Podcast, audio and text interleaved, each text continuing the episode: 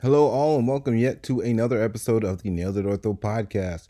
My name is Dr. Cole. Myself and Dr. Fit started this podcast to go over high yield orthopedic surgery topics, but you are now tuned into our OITE review. And if you are a returning listener, welcome back again. If you are a first time listener, welcome to our OITE review series. This is something that we're doing for getting ready and preparing for the orthopedic in training exams but we also do have our weekly orthopedic surgery um, topics. So feel free to tune into those. And um, so without further ado, let's go ahead and hop in, into today's episode. You are now listening to Nailed It, the Orthopedic Surgery Podcast, featuring doctors Jay Fitz and Wendell Cole.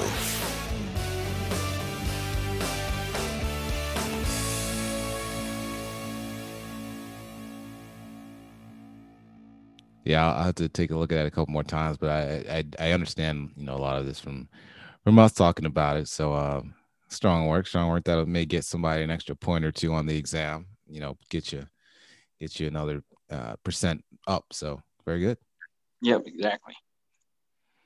And um, just moving forth, so what are what are some of the main differences? And you kind of just briefly touched on this um, when we were finishing up, but what are some of the main differences between normal aging and osteoarthritis in articular cartilage? This is always tested, or I've definitely seen questions on this. So everybody, please uh, pay attention here.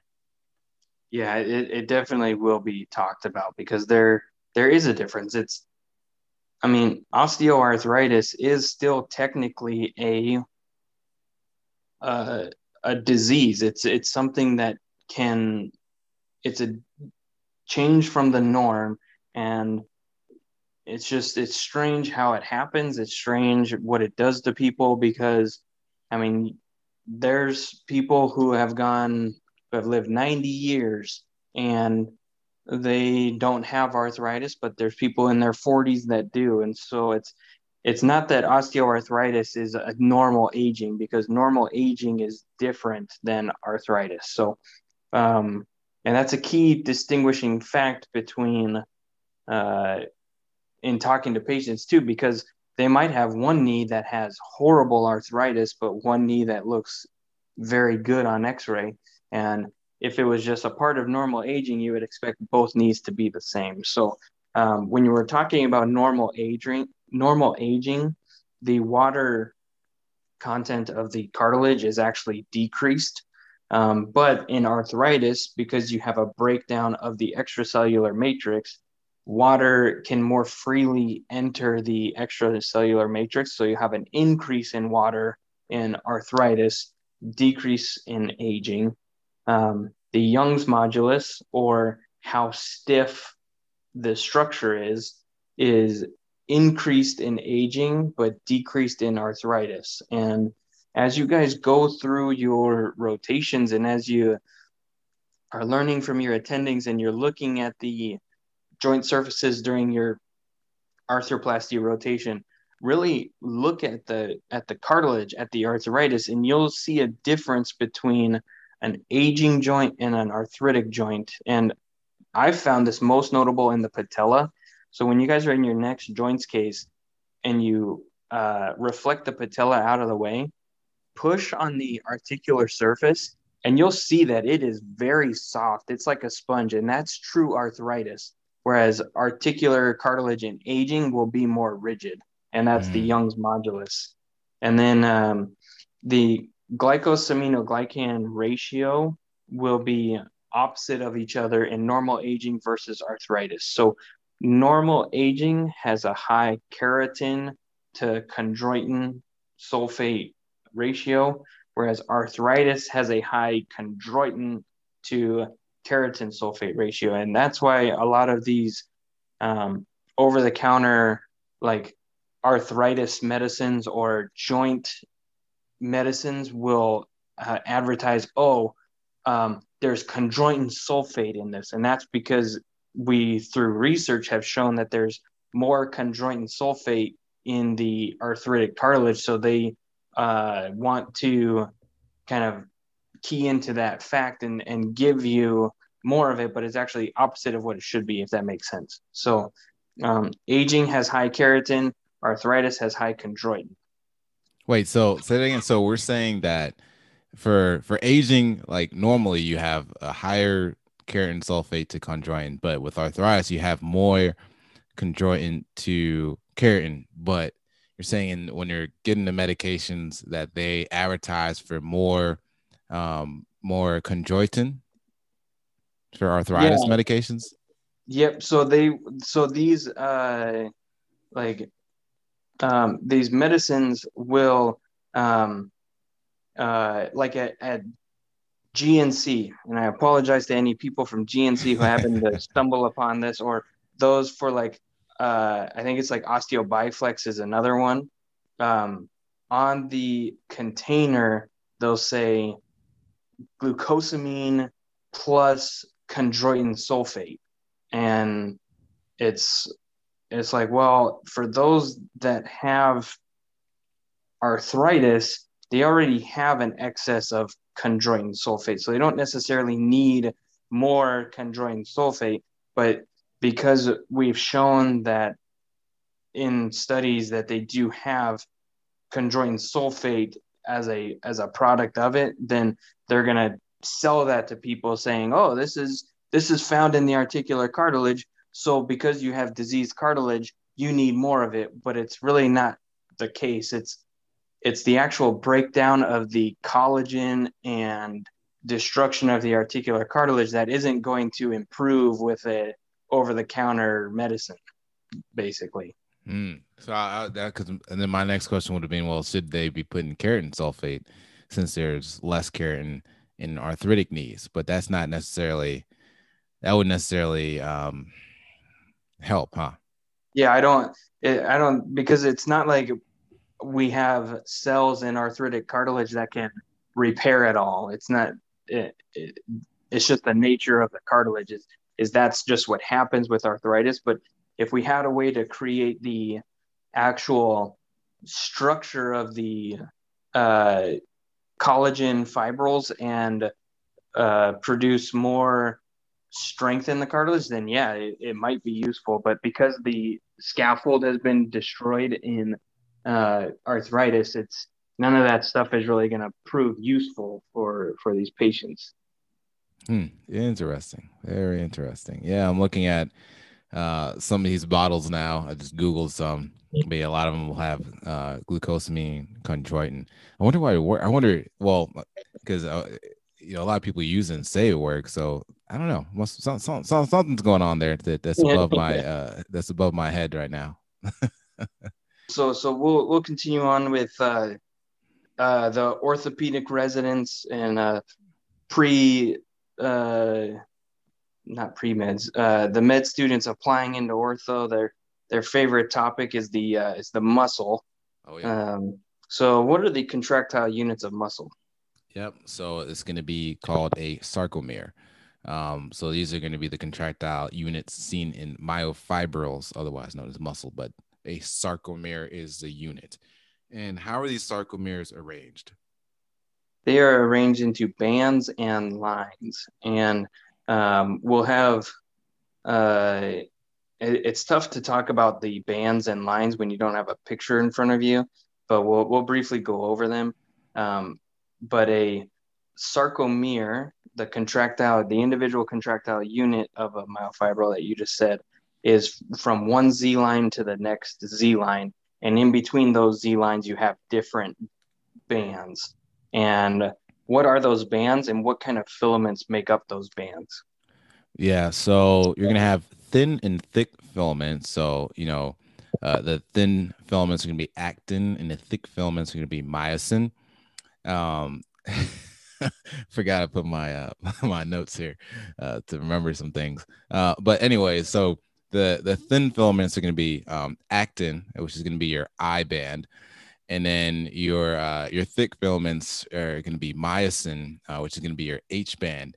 And uh, the note that I put here to remember that myosin uh, is a thick filament, I put you're looking my so thick today. So myosin is uh, is uh, thick filaments.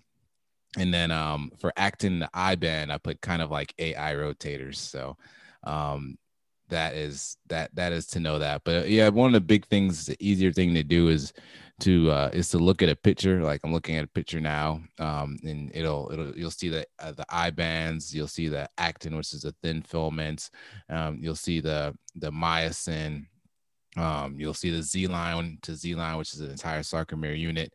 Um, but just if you take a look at a picture, that may help because sometimes I've seen it where they like to show a picture and they'll show you, they'll point to something or they'll point to this region. You just need to know what is what. But if you remember that the, uh, the sarcomere unit is from Z line to Z line, uh, if you remember that the uh, that the myosin is going to be the H band and the actin is going to be the I band, that may help.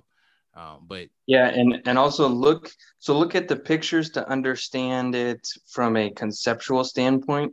But more commonly on a test, it'll be a histology slide. So also look oh, yeah. at the histology and make sure you understand what uh, the I band, the A band, the H zone, the Z line, all of these things. Make sure you know what they look like on a histology slide as well because they won't show you the nice Frank Netter picture of it. They'll show you the the electron micrograph slide of this then and you need to know the the actual histology of it. Yes, for sure. And um and moving forward, how does muscle contraction occur? So the muscle contraction is uh, at the kind of big picture is when the myosin grabs a hold of the actin and flexes down on that hinge that we've seen in all of our biology and physiology classes leading from high school up to pre med and into med school. Um, but uh, to go over all that again, because it will come up on exams, is um, acetylcholine diffuses across the synaptic cleft and it binds to the muscle uh, membrane receptor. Um, and this is we're talking about acetylcholine like from a from a nerve impulse to the muscle, and then what that is going to do is it's going to depolarize the sarcoplasmic reticulum. The sarcoplasmic reticulum has a bunch of stored calcium, which is going to release the calcium into the uh, kind of intracellular space. And this calcium binds with troponin. It shifts the tropomyosin molecules to expose the myosin binding sites on actin. The myosin crossbridge forms, and then the contraction occurs. And ATP is actually not used in the contraction process of the myosin, but it's used to release the myosin head to get ready for the upcoming cycle. Um, that is a lot of information in a very short amount of time, but key points to remember are acetylcholine starts the whole thing and binds to the muscle membrane receptor. The sarcoplasmic reticulum releases calcium that then starts this cal- this cascade of binding to troponin, which shifts the tropomyosin molecules to expose the myosin binding sites on the actin. The myosin can then attach and contract, and then ATP attaches to the myosin to release it to get ready for the next contraction, started by more of the calcium pouring out from the sarcoplasmic reticulum uh, throughout this whole process. Um, but we have ways that can kind of stop this muscular contraction from happening. Um, and what is one of those injections or medications that kind of prevents this process used in like kids with cerebral palsy or other uh, hypertonic uh, states? Yeah, uh, so that's going to be a botulinum A or kind of Botox, which is going to be used for spastic uh, spastic muscles, just like you were saying, you know, kids with cerebral palsy and, and different uh, muscular disorders. And again, that functions by blocking the presynaptic acetylcholine release. Uh, one of the other things that was uh, always brought up when we were talking about kind of this acetylcholine release and different uh, medications is a is a disease myasthenia gravis, and that is where you actually just have a shortage of acetylcholine receptors. So again, Botox is going to stop the presynaptic acetylcholine release. Myasthenia gravis is actually where you have a shortage of the acetylcholine receptors. Now, what type of muscle contraction is most efficient to build muscle strength. If we got some strong muscle guys or, or strong muscle ladies on here that are listening, they're trying to get some gains. Uh, what type of muscle contraction should they work on?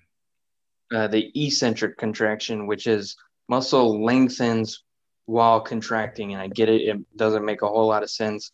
Uh, good thing is that if you've made it this far and you're listening to this podcast and you are an orthopedic resident, um, you've probably heard this so many times where you're like, I can't believe they're talking about this sort of stuff because it makes total sense. But uh, an eccentric muscle contraction is um, one of those parts of the lift that isn't the same throughout. So, for example, an eccentric muscle contraction for the bench press is when you are starting at the top with your arms extended and you're lowering the weight down to your chest whereas the concentric contraction is when you are uh, pushing that bar up to lock your arms out. But then different from that is like a lat pull down. The eccentric contraction is when you are actually at the bottom of the lift and you have the bar underneath your chin and you're slowly raising it back up to start your next rep. So just know that it's it's when the muscle is lengthening. Um, the downside to the eccentric part of the uh, contraction is that's also where many injuries occur and most commonly it occurs at the myotendinous junction. So it's a high risk high reward sort of thing. Uh, but um, when you do muscle strength conditioning workouts does the number of muscle cells increase or does the actual fiber itself increase. Yeah, so the cells do not the, the number of cells don't increase, but the fiber itself does. Kind of hypertrophy. So the the number of muscle cells do not increase. The fiber, uh, the fiber does so. And what are the different? I think this is another high yield thing, but what are the different types of muscle fibers? So you have type one, type two A, and type two B. Type 1 is the slow twitch. It's uh, the uh, first loss without rehab. It's the ones that are activated first. And it's the kind of the endurance one. So it has a high uh, mitochondrial density, it has a great blood supply, it's more uh, anaerobic metabolism versus or it's more aerobic metabolism and not anaerobic metabolism. Um, but the key thing and the thing that it will be tested on is they will tell you Usain Bolt is at the line and the gun goes off. What is the first set of muscle fibers that are recruited? And even in the sprinters, uh, it's always going to be the type 1 slow twitch fibers are the first to be recruited and then the type 2a and b which are the fast twitch muscle fibers are recruited second. So um, type 2a are fast oxidative glycolytic and type 2b are the fast glycolytic. So type 1 is oxidative type 2a is oxidative glycolytic so it's that intermediate can do both aerobic and anaerobic metabolism, and then type 2B is anaerobic metabolism only or glycolytic. Um, so, what's the uh, primary energy source used for the first 20 seconds? What What's the only energy source that Usain Bolt uses when he, when he runs? It's going to be the ATP creatinine phosphate system. So, again, first 20 seconds, it's using straight ATP creatinine phosphate. Now after that, so from the from 20 seconds to about a, a two minutes or 120 seconds, that's where you get a kind of transition into the lactic anaerobic system. And then after that, with our long distance marathon runners, that is when you get a transition to aerobic metabolism. So, kind of replenishing ATP through oxidative phosphorylation. So, just to repeat, if you are Usain Bolt or Tyson Gay or any of these quick sprinters doing a hundred meter, or Tyreek Hill, if you like football and you know he's a fast 40 guy, he is using the ATP creatinine phosphate system for the first 20 seconds. Um, for 20 to 120 seconds, if you're running a 400 meter race on a track, you're also going to get some of that lactic anaerobic system. So anaerobic, but if you're running a mile, uh, you better breathe because you're going to get some. That's going to be aerobic metabolism. So again, you're replenishing that that ATP through oxidative phosphorylation. And I just want to reiterate that if you're just like you're saying, if you're saying you're Usain Bolt and that gun show that gun goes off and you're getting out of the blocks, the type one slow twitch fibers are activated first, and then that you know type two, and then those type two fibers. Um, now, say for example, you are Usain Bolt and you run and you uh, strain or tear your hamstring, which I think he did. Uh, how does that actually? I think in his last race he did, which sucks. But how does yeah. that um how does that strained muscle heal? So uh, just like any with any other healing process, you have an initial inflammatory phase, and then you get the TGF beta uh, mediated fibrosis. So in that initial inflammatory phase, you get these the satellite cells that are within the muscle. They're they're kind of there to rebuild the muscle when it gets damaged. Um, they're the most responsible for muscle healing. And uh, then you um, the downside is that um, if you get a mid belly laceration of a muscle um, which is different than a strained muscle. I mean, you might strain your muscle running away from the attacker, but then if they catch you and they slice your muscle in half, uh, mid belly laceration um, recovers only about half of the muscle strength. So a strained muscle can actually recover most of its strength back, if not all of it. But if you have a true mid belly muscle tear and you have the fibrosis, at the end, it's not going to be a very efficient muscle. It's not going to have great strength. So you're only, probably only going to get about half of that muscle strength back. But to know that it's it's just like any other thing healing, inflammatory phase with later fibrosis. Yep. Um, and then uh, moving on to some some nerves, and then we'll get into some tendons. Uh, how is a nerve, like a peripheral nerve, organized? Yeah, and so you have your your axon, which is just kind of the the nerve itself. You know, you you know you have your axon, and then that is going to be surrounded by a myelin sheath, and then on uh, after that you have an endoneurium, um, and then once you have you know you have a bunch of fascicles, and then you have perineurium, which surrounds the fascicles, and you have epineurium, which surrounds everything. So like you if you're a long-time listener to this um, podcast, we have an episode with Dr. D where we talk over peripheral nerve repair, and one of some of the techniques is kind of an epineurial repair uh, because you're grabbing that epineurium um, layer. So again, epi is going to be that outermost layer. The axon is going to be um, surrounded by myelin sheath. Those groups of fascicles are going to be surrounded by the perineurium, and the epineurium is going to surround everything. Now, does myelination make the nerve signal signal move faster or slower? It makes it move uh, faster by basically insulating the nerve so that the uh, nerve signal can jump from node to node as it goes all the way down uh, the the nerve. So myelinated nerves are faster, and uh, thicker myelin is faster because it provides more insulation for the nerve for the uh, signal to jump from node to node. Um, but uh, when you have a peripheral nerve injury, what is the order in the loss of function after this in- injury? Yeah, so our um our the nerve specialists or the, the hand and upper extremity specialists hate this question because because uh, it doesn't necessarily always go like this. Um, but they ask us to test questions, so we're going to say just so you know. But again, if you want to learn more about this, uh, you could listen to the episode with Dr. Christopher D. But as far as for test purposes, I'll just go ahead and say because this is how it's tested.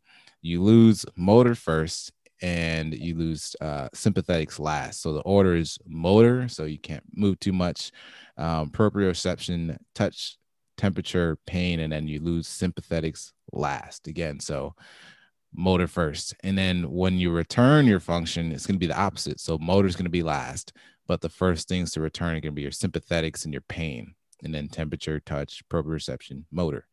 So again, lose motor first, comes back last. And what comes back first is sympathetics, but it is lost last. Now, when we talk about nerve injury, there are different types of um, of, of regenerative or degeneration uh, when we talk about nerves. So, what is Wallerian degeneration? Uh, Wallerian degeneration is a form of uh, degeneration and healing. Um, I think that the epineurium has to remain intact for this to occur. So it can't be a through and through complete laceration. Um, I hope I'm saying that right. But what what it is is basically the axon distal to the level of injury undergoes uh, degeneration uh, via macrophages and Schwann cells and and everything just kind of eating up that nerve distal because it's been disrupted. And proximally it doesn't have to change because it's it's healthy. Everything he- proximal to that is healthy. So the distal aspect undergoes this degeneration and then it uses your body uses that internal scaffold to help recreate the nerve um, from a kind of distal to proximal extent. And this uh, type of process, the Wallerian degeneration, initiates fairly soon. It's it's about 48 to uh, 96 hours after the the uh, the nerve is injured. Um, so it's uh, it, it, and it does work. You can see these nerves come back, but it, like you said, it it comes back kind of in a sporadic way. But motor is typically the last one to recover, and so that's why we always test like the EIP uh, for like a radial nerve uh, palsy, and it, once they have EIP come back, that's the last muscle innervated, and that's that's when we can say, oh, the the nerve has regenerated. Um, yeah, I always say you give somebody a thumbs up. That's the last thing. Like, hey doc, we finally did it, and thumbs up. That's how you remember EIP. Yep, and then uh, we we covered this a little bit in our very very first podcast i believe but uh, to go over this again because we're covering some nerves um, what is neurogenic shock? That's wait actually i think i messed that up. So eip is going to be when you point at somebody. I forget what epl is. Yeah, eip is pointing at somebody. So um, yeah there there's some there's some uh, future hand surgeons that heard me just say that and just cringed so uh, I, I i corrected myself for those listening um, so EIP is pointing at somebody. Um, I think it's EIP and EPL are the last two. Like I remember saying, like you point at somebody and give them a thumbs up. But anyways, that's besides the point. Uh, so neurogenic shock, yeah, we did cover it. I think in our first, um, maybe our very first or second episode talking about trauma. But this kind of is a type of shock that occurs after you have like a cervical spine injury, or cervical or upper thoracic spinal cord injury.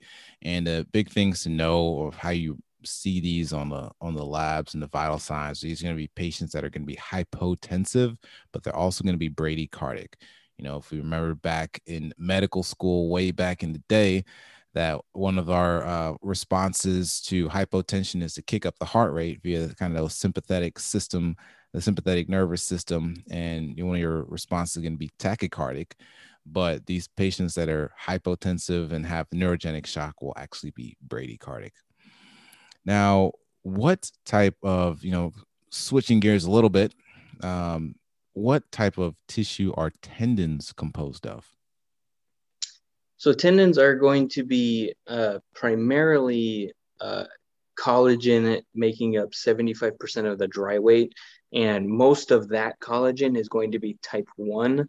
And the other very small component of it, about 5%, is going to be type 3. So, uh, 95% is type 1 5% is type 3 and then you you still have those proteoglycans which help kind of provide structure and uh, um, kind of stability to the to the tendon itself and i, I mentioned this molecule before uh, and for some reason, I have no idea why, people love to test it. What is Decorin?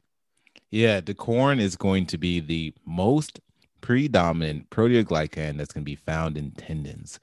And what it does and how it works is it regulates the tendon diameter uh, it transfers loads and it forms crosslinks between fibers. And they, yeah, you're right. They always ask this. I don't know what, what, like, why this is so loved, uh, why this um, uh, proteoglycan is, is so decorated. Uh, no pun intended. Uh, but decorin is going to um, regulate the tendon diameter, transfer loads, and form crosslinks between the tendon fibers. Now, what is, and we talked about this a little bit earlier, and we talked about these these sulfates and these proteoglycans and um, and these different things. But what is aggrecan? Uh, just like Decorin, they love to test aggrecan, um, and it is a, a, large proteoglycan that forms these kind of uh, macromolecular aggregates with hyaluronic acid um, via an interaction with a link protein. And they the key part to know about this is aggrecan aggregates water. It brings water, it attracts water, and it can actually attract up to 50 per, 50 times its own weight in water. So um, it helps keep the scaffold of collagen and other matrix molecules inflated uh, with by providing structure via um, water infiltration. It allows cartilage uh, to dispense the contact forces evenly to the underlying bone. And it's also present at tendon compression points. And so uh, this decorin and aggrecan, just know it. They are going to be the kind of questions that they're not going to trick you. They're just going to say, uh, what is aggrecan or what provides the greatest diameter to tendons? And you just have to know that aggrecan attracts water and decorin is what regulates the tendon diameter. Um, and then we also talked about keratan and chondroitin sulfate. What are these two guys? Yeah, so these are these gag rich uh, domains, and and both of these make up domains in aggrecan. And if you Google a picture of aggrecan, and you'll see like the you know these big link link proteins, and then you'll see these little domains, um, and, and that and and these domains, um, uh, keratan sulfate and chondroitin sulfate, are are made up uh, in aggrecan. So they both have a high charge density. Um, so you, they, ha- they have a high degree of hydration for the proteoglycan aggrecan, uh, which leads to affecting cartilage and intervertebral body discs to resist compression under load. So, big things to know. These are these gag-rich domains that um, uh, make up domains in aggrecan. They both have a high charge density and they have a high degree of hydration um, for this proteoglycan. And this leads to the effect in cartilage and intervertebral body disc um, to resist compression under load. Thank you all for listening to yet another episode of the Nailed It Ortho podcast. Please go ahead and hit that subscribe button if you have not already share this with one other person, and please go and leave us a review in iTunes, Google Play, Stitcher, Spotify, however you listen to us. And we will see you next episode.